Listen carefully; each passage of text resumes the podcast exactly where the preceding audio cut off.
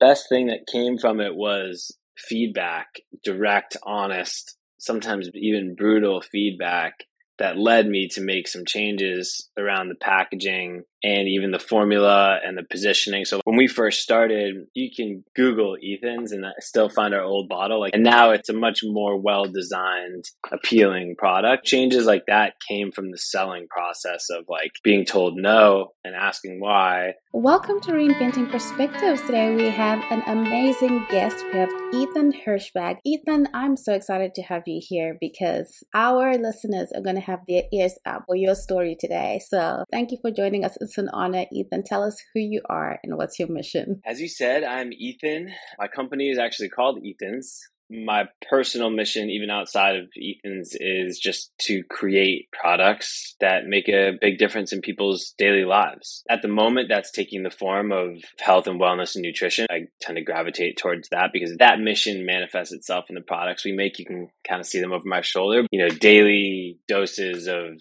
either energy or immunity or wellness that are very kind of like easy for people to take and integrate into their daily lives that I've committed a lot of time and energy to making sure the products are actually effective and actually make a difference for people. It's kind of more of a personal mission that's manifested itself in what we make, but I really, really enjoy making products. So that's kind of my personal passion and mission. Please tell us, like, where did this all begin? I'll try to do that as succinctly as possible. So I have a background in food and beverage. I grew up around it, and then that was my first job out of college and been involved in that world. My mom, she's a three time breast cancer survivor, and she actually started a program. It's like an anti cancer lifestyle program. So, around building your lifestyle, your nutrition, environment, exercise, basically like a healthier lifestyle. And so, I kind of like took all my learnings there and started diving into like the health, wellness, nutrition world. And I worked for a beverage company in San Francisco for a few years, kind of learned how to make products, and then just started doing research on my own. The very first product that I made was like an apple cider vinegar shot. I don't know if you come across apple cider vinegar. This was like six years ago, so it was still at least here it was still just on like niche health blogs and stuff. But what I was finding was amazing. All the research and studies around it were really kind of cutting edge and, and, inspiring. And so I started working with a friend of mine who's a nutritionist to design a product that had, you know, the right dose of apple cider vinegar. And then we started working in other complementary ingredients, turmeric and black pepper to create my first product, which I just made right in my kitchen. It had all the right doses of all the organic, best sourced ingredients. When I went to make a product to sell, it was like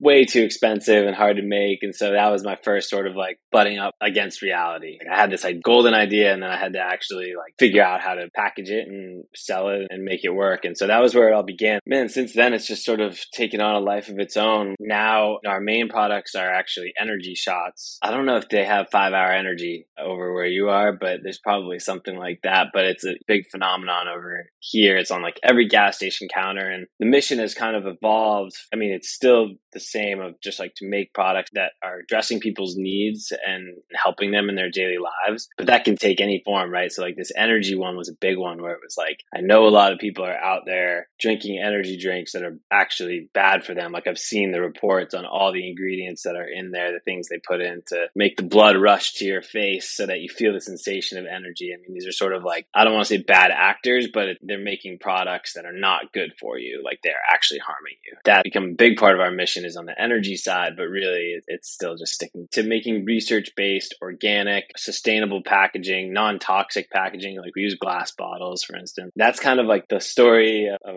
a few years condensed down into a couple minutes of how we got here. You wanted to make everything organic. This was your mission. And then you butt up against all these reasons why it's too expensive to make. How difficult it is to move away from your original idea. How did you manage to do that? I think it really depends on the person. What I've said to a few people is take those companies that I just mentioned who make like those bad energy drinks, right? At some point, that was like a founder trying to create something. Maybe that founder was just trying to make money. That might just be the case, which is fine. That's oftentimes how businesses start. But any mission driven company, like it starts off with a founder, they have an idea, and then they start encountering things. So I just think like at that moment, you have to decide what are like your non negotiable things because as you go through building a business, you just run into challenges that test your commitment to your values because there's always a cheaper, there's always a corner to be cut. And when you have investors and a board and you need to save money on margin, those are the first things to go out the window are like the more expensive things that you wanted to make in the first place. So what I did really have like my non-negotiable things, which are organic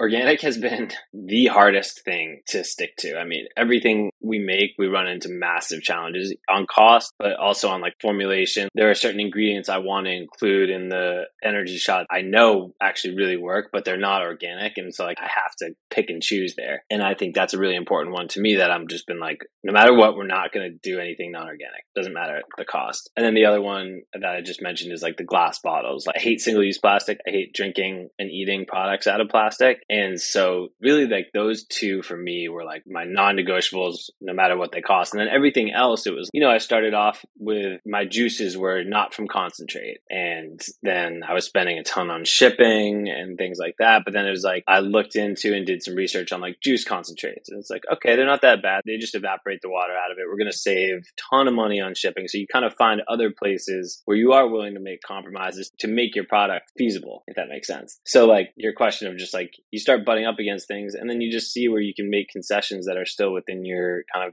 value range and see if you can start to make it work. And nobody starts with great margins or anything. So you have that, but then you just have to kind of piece it together as you go. And I think sometimes you do run into something where you're like, I cannot make this the way that I want to. And then you have a decision to make of do you just abandon the whole thing or do you kind of stray outside your values? But it's a difficult challenge for any mission driven company. Your company name is Ethan's, and that's actually your first name.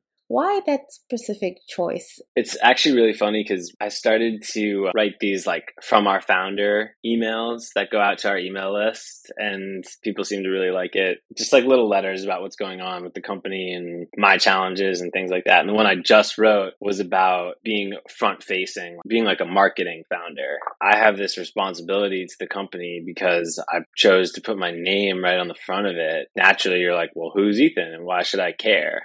Right? But the original decision so I had this apple cider vinegar product that I was ready to bring to market. I had the bottle, the cap, the place to make it, I had all the ingredients and everything. I needed something to call it, and I was actually going to name the company something. I had some ideas around vinegar. That was what I wanted to do. But somebody gave me some really good advice, which was like, hey, you don't know what you're going to start to make after this, right? Like maybe you make your detox vinegar drink and then you want to make something else. And that was exactly what happened. And so they were like, let's think of something that is kind of less product specific and more just kind of like an umbrella to start building your brand under that people are going to associate your brand name with, you know, the values rather than just the specific product. I didn't really have any ideas. One thing I do like is that is true is that I made these products, me and my co-founder, but like I made these products literally with my own hands, you know, and I think that like there is something to be said for it's like I'm putting my name on this. You can Google the company and you'll find me. And I think that there is something to be said for that in business of like,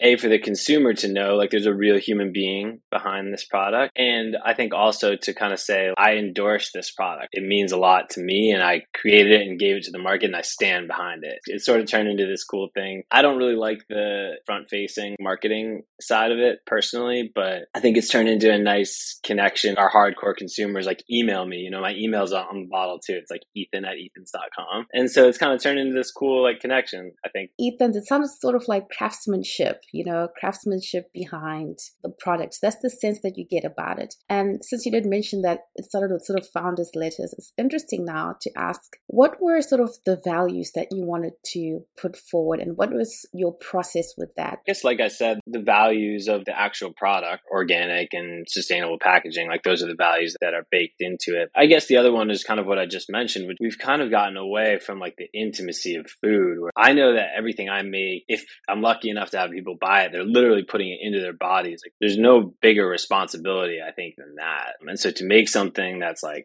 potentially harmful to people is they are trusting you and the brand on your bottle enough to put it inside their own bodies, which is like a pretty big responsibility. One of the values that I try to carry is getting back to taking that responsibility seriously and letting people know that there's a real human on the other side considering them. I make products that like my mom and dad eat and drink. If I would make something that I would give to them, then you can trust, I think, at least someone cares enough to think about it that way. Just a quick ask. If you're finding this information helpful, please share it with someone that you know would love this conversation and would find this information beneficial. Thank you again for listening in. And let's jump back into our conversation. You've made your first batch and you've gone out to sell. What was that like? That's the biggest imposter syndrome moment, right? Like everyone talks about the imposter syndrome. The way that I chose to approach it, it was not to like pretend that I knew more than I did because I didn't know anything and really just talk about the product, kind of like what we've done and just show my passion for the product and use that as like my selling story. But I will say the best thing that came from selling was like I didn't make a sale really for like, you know, a year probably. And the best thing that came from it was feedback, direct, honest, sometimes even brutal feedback that led me to make some changes around the packaging and even the formula and the positioning. So, like when we first started, you can Google Ethan's and still find our old bottle. Like it, it was like a black label and then it said Ethan's and then it just said apple cider vinegar shot, turmeric or whatever. And now it's like bright yellow packaging and it says Ethan's daily detox with apple cider vinegar. It's a much more well designed, appealing product. So changes like that came from the selling process of like being told no and asking why, and then giving you direct feedback about why it's not a good fit or it doesn't taste good or whatever. The only thing I'll say about that is like everyone has an opinion. You have to kind of be careful about whose opinions you take into consideration and actually make changes. But yeah, the selling part is is very vulnerable. I'm better at it now and I have better resources and I understand more, but the only way to get to where you feel confident and like you're well prepared is to jump in the ring, I think. So for one year, what do you mean you didn't get a sale for one? Do you mean like you didn't sell a lot for one year? My process at the very beginning was like, and actually we still kind of do it like this. Like we actually don't run a full commercial production run. You know, we make what we call benchtop samples, which is a fancy word for like in your kitchen. I mean, now we do it in a lab, but back it was just in the kitchen. And then just kind of like hand label products. And then it was a matter of like trying to make connections and go to trade shows and have people take a look at your products, that kind of thing. But I guess I meant like a big chain retailer. That was what I was really focused on. And that's how most people start off in food and beverage, certainly, but probably any like CPG is getting a reputable chain to say yes, bring you into distribution and kind of like start that real commercial journey. I guess I kind of skipped a step in the story because the very, very first product I made was actually an apple cider vinegar beverage, like a full size drink. People were excited about enough to get me meetings, but then I kept getting rejected at the last second because there were other companies making stuff like that. So then I downsized it for like a more of a unique angle and we started making the shots. And that was when people started saying yes because they thought it was like unique and interesting enough. And it's small, so it doesn't take up a lot of room on the shelf. So you start to learn things like that. After every time, like let's say you have this meeting and it doesn't go as planned, they're excited, but it doesn't go as planned, but you get some feedback. What was your process like? We did it then and we do it every time we have a sales meeting now is like a little debrief. And I mean, we take things as small as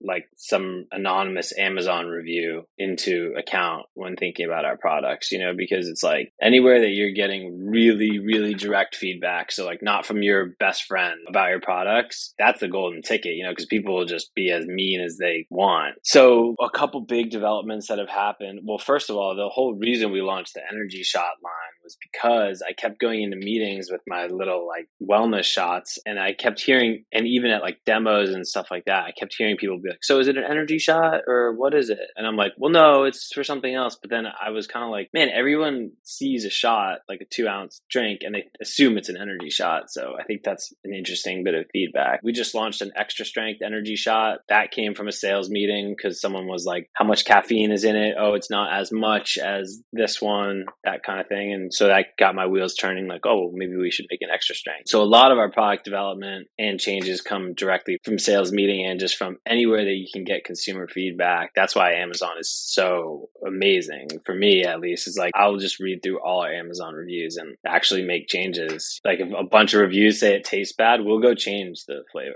in real time. The first time you see your product there next to other products in the store, what was that moment like? Do you remember? Of course. It's still like the best feeling ever And actually, there was one time in the first few months that I was on a sales call with my co founder and we went to go check a shelf. This is when we had gotten a little bit of traction and we were in Whole Foods. We went to like the local Whole Foods. I think we were in Dallas, Texas or something. And we were looking at the shelf and then we kind of moved down the aisle and someone else came over and was looking at the shelf and he and I were both peering around the corner watching her, you know, as she picked up like our competitor, read the back, put it back, picked up our shot, read the back, kind of went like that and like put it in her cart. And that was like the coolest moment, you know, I just, I'll always remember that. I mean, seeing it on shelf is one thing, but seeing someone actually make their first time buying decision is, that's like the best thing ever. Congratulations on this. This is an amazing, amazing thing that you've accomplished, Ethan, and such a great mission between you and your co-founder like how yeah. did you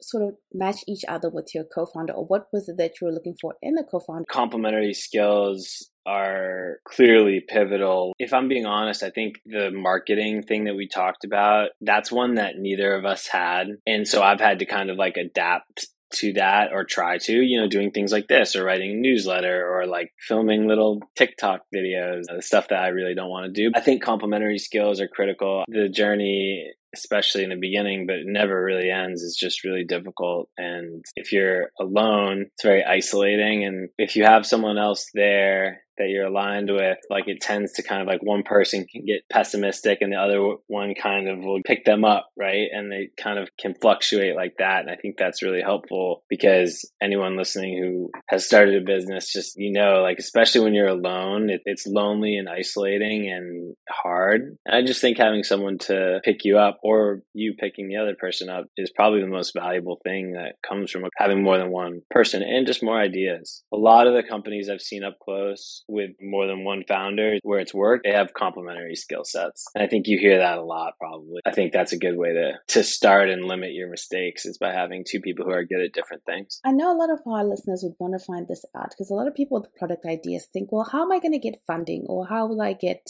an investor? So I thought I'd just ask you, Ethan, like how you went about that process. I got some really good investment advice recently, which is just to instead of just blindly, you know, you start to build your company and then you just start asking everybody, right? Daryl on your last podcast, it's sort of the same thing when he was saying, like, think about for them, this is an acquirer, not an investor, but it's sort of the same idea. It's like what they're going to see as risky for you. And I thought that was really good advice because you're so excited about the potential and everything like that. But like their job is to evaluate, yes, the potential, but also the risk. And so, how do you make them feel like you've at least accounted for the risk or are aware of the risk and going to steer away from it. I think that's a really sound bit of advice from him. And then I think, like for us, our investor conversations have gone a lot better ever since I had more of an idea of the market. At first, it was like, I have this product, it's really good, you know, and they're like, okay, cool. I don't really care.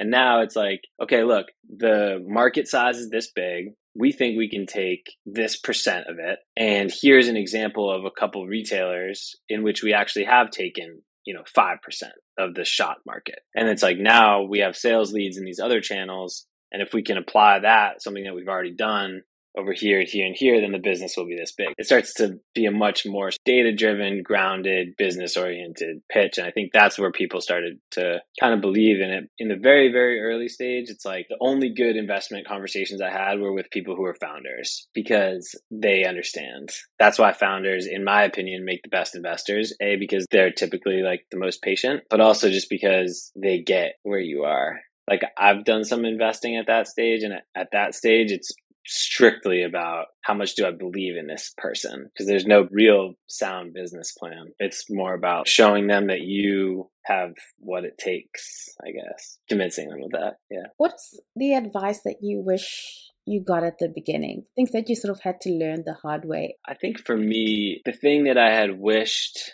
I'd focused on more was people always ask about your target demographic that's like a almost just a standard sort of throwaway business question. What's your target demographic? And I think in the beginning, I just didn't take it that seriously. I'm like, yeah, it's for everyone. You know, they're good products. They do this, and everyone and anyone can buy it. But I think there's a lot of good conventional marketing and branding wisdom around target demographic and the idea that if you build it for everyone, then you're kind of not building it for anyone. And like to build with a specific customer in mind. It took me a really long time to get around to like, okay, I mean, years, like to get around to like, here's who we are talking to and what do they want to hear and like you start to kind of like imagine your target customer and that's the person to target. And then anyone else that ends up participating in it great. But i think that was one where i and i don't know if this is going to resonate for people or maybe i was just like the stupid one but i would take that seriously. I think being too general i always thought like again let's just make products for everybody. And i think that that was a mistake in hindsight. A lot of the things you hear a lot the foundational things which sort of seem like they're not important are actually the most important. And i think i was some sort of like around that where i'm like no that's like the old Mad Men type of marketing. Over time, I've just realized that that's just a truism of building a consumer facing brand. You have to be really, really maniacally specific about your target customer because people need to feel like it was made for them. In the moments where you felt like you wanted to give up, or things just got so hard that you were like, is this even worth it? Did you have any of those kind of moments? Oh, I've had a lot of those moments. Yeah. I would love to meet someone who has never had those kinds of moments because I'm jealous. Unfortunately, a lot of founders, including me at times, like sometimes you find yourself operating out of fear. And I don't think that that's a good place to be. I do think that like some of my highest performance has come from like when I've been really scared about the future of the business. But if you can get yourself mentally into more of a inspired, optimistic place, I mean, it could be in the same day. In the morning, you're feeling just paralyzed with fear and in the afternoon you have your coffee or your energy shot or something and you start to feel like yeah maybe we can do this but it can be the smallest thing like so for me again going back to like your first question the thing that keeps me going in harder times is like when I see and receive like direct feedback from customers, you know, like I'm tying a few things together here, but like I told you, I put my email on the back of the bottle. Occasionally I'll get one that's like, try your product, it sucks. Most of the time it's people being like, wow, this has made such a big difference for me or like my wife. We can't drink coffee because of that, or I tried energy drinks because of this. I worked a night shift for 12 hours, or I was sick with something and like your immune products, you know, like that kind of thing. And I just have all those like bookmarked in my email and I'll like read through them because you get so bogged down, at least for me. I'm in retailer pitches and dealing with operations challenges and whatever. And you start to get further and further away from like just meeting your end consumer. And a lot of times you think the retailer is your customer, but it's really the person walking in the aisles that's like shopping for their family, right? So it's like the more you can stay connected to that person. And for me, it's like have a bit of feedback about how all this work we've put in has actually made a difference for even like one person, that puts me in more of like an optimistic frame of mind. And I think that's a better place to be in terms of kicking yourself into gear and being creative. Yeah, all the things that you need to do in those early stages. I love that finding a way to stay inspired and reminders of the impact that your work is having. You know, when you're starting out, you know, there's so many things that need to be done. As you keep doing things, you realize, oh, there's a gap. I need to learn how to do this. Uh, okay, maybe I need to learn how to do social media, do social marketing. And you're trying to learn things and you're trying to get the business up. And you're trying also to be a person who also shuts down all those thoughts of the business. How did you navigate those, especially in the early years? Well, I think first is like just being honest with yourself about what you don't know and kind of starting there. But I also think that, look, like it served me really well to this point to always believe that I can learn to do something, which I think is, I don't know if that's like sounds obvious. And actually, that was another bit of great advice I got was like, I told someone that I'm not good at marketing and most people would say oh wow interesting and they were like give me a break. Like i don't buy that and i think it's like a cop out this is them they think it's a cop out when someone says they're not good at marketing or sales. You start this thing and you have to get good at those things or get competent at those things. Being a founder by definition is being a general right? You have to do everything. And so you have to be confident in yourself to learn. So I, I really like that that person kind of pinned me down on that and said, don't give yourself that out of just saying, oh, I'm not good at this. And maybe I'll hire someone who is. Challenge yourself to maybe read a book about that or go on Twitter and read interesting threads about it. I don't know. There's a lot of good resources. Saying you're not good at something or you don't know something is a cop out. And I've been guilty of it in the past, but I think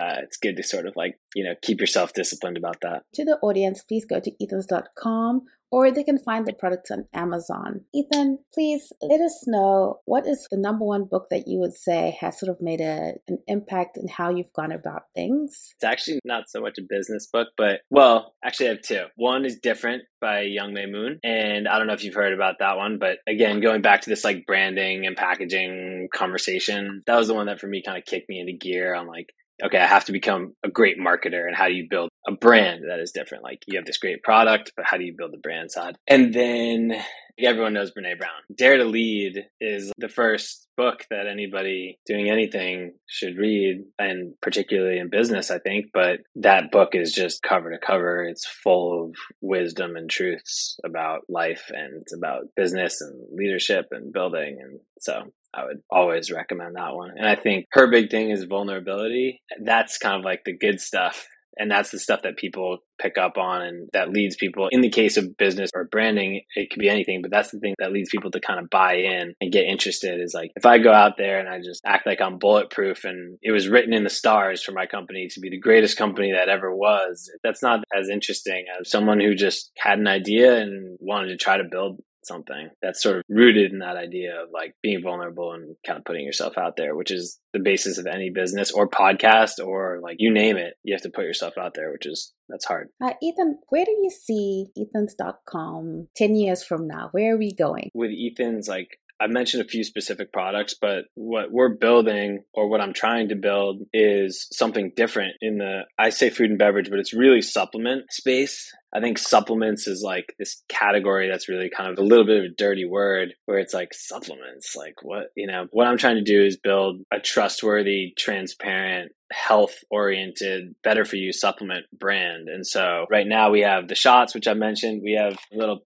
drink mix powders. So you like put these in your water, and this is an energy one. We have immune and stuff like that. I'm trying to make this brand into a platform for, I guess, just functional supplements that are actually rooted in nutrition research that are good for you and bioavailable and don't have any of the drawbacks of frankly just the conventional sort of supplement space. And that's my hope is to build the brand into a platform that people can trust and go to for energy immunity detox sleep you name it. So that's the idea and i'm hoping that's sort of where it evolves to. Thanks for mentioning the website and amazon. And also if you're in the us whole foods cvs walgreens a bunch of gas stations so you can pretty much find us anywhere all 50 states so appreciate it yeah so exciting. Now, my last question is always, Ethan, what has faith meant to you on your journey? The only real faith that I've had is just that you do something with the right intentions, you're going to end up somewhere good. And that includes, like, if the business failed, that I'm doing the right thing. And again, that goes all the way back to the first question, which is if you're just doing it to make money, you're probably more likely to give up when things go wrong.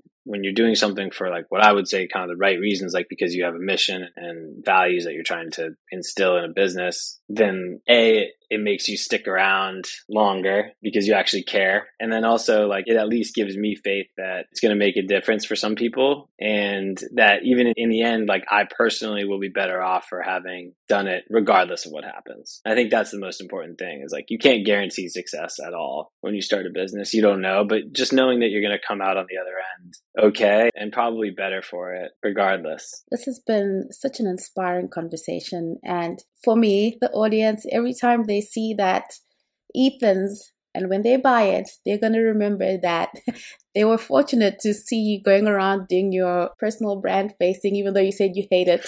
but it's so good to hear from the person who's built the brand and who's built the product and to know how much care you put into it. So thank you so much, Ethan, and thank you for sharing your journey with us. Thank you for having me, and thanks for doing what you do. I hope you got a lot of information, a lot of actionable things out of these episodes. Please, two huge favors from you. Please let us know what kind of things you'd like to hear. And if you really love the episode, please support us by going and leaving a review in your podcast listening app. Thank you for choosing to spend your time with the Reinventing Perspectives podcast. We value you. See you again next week.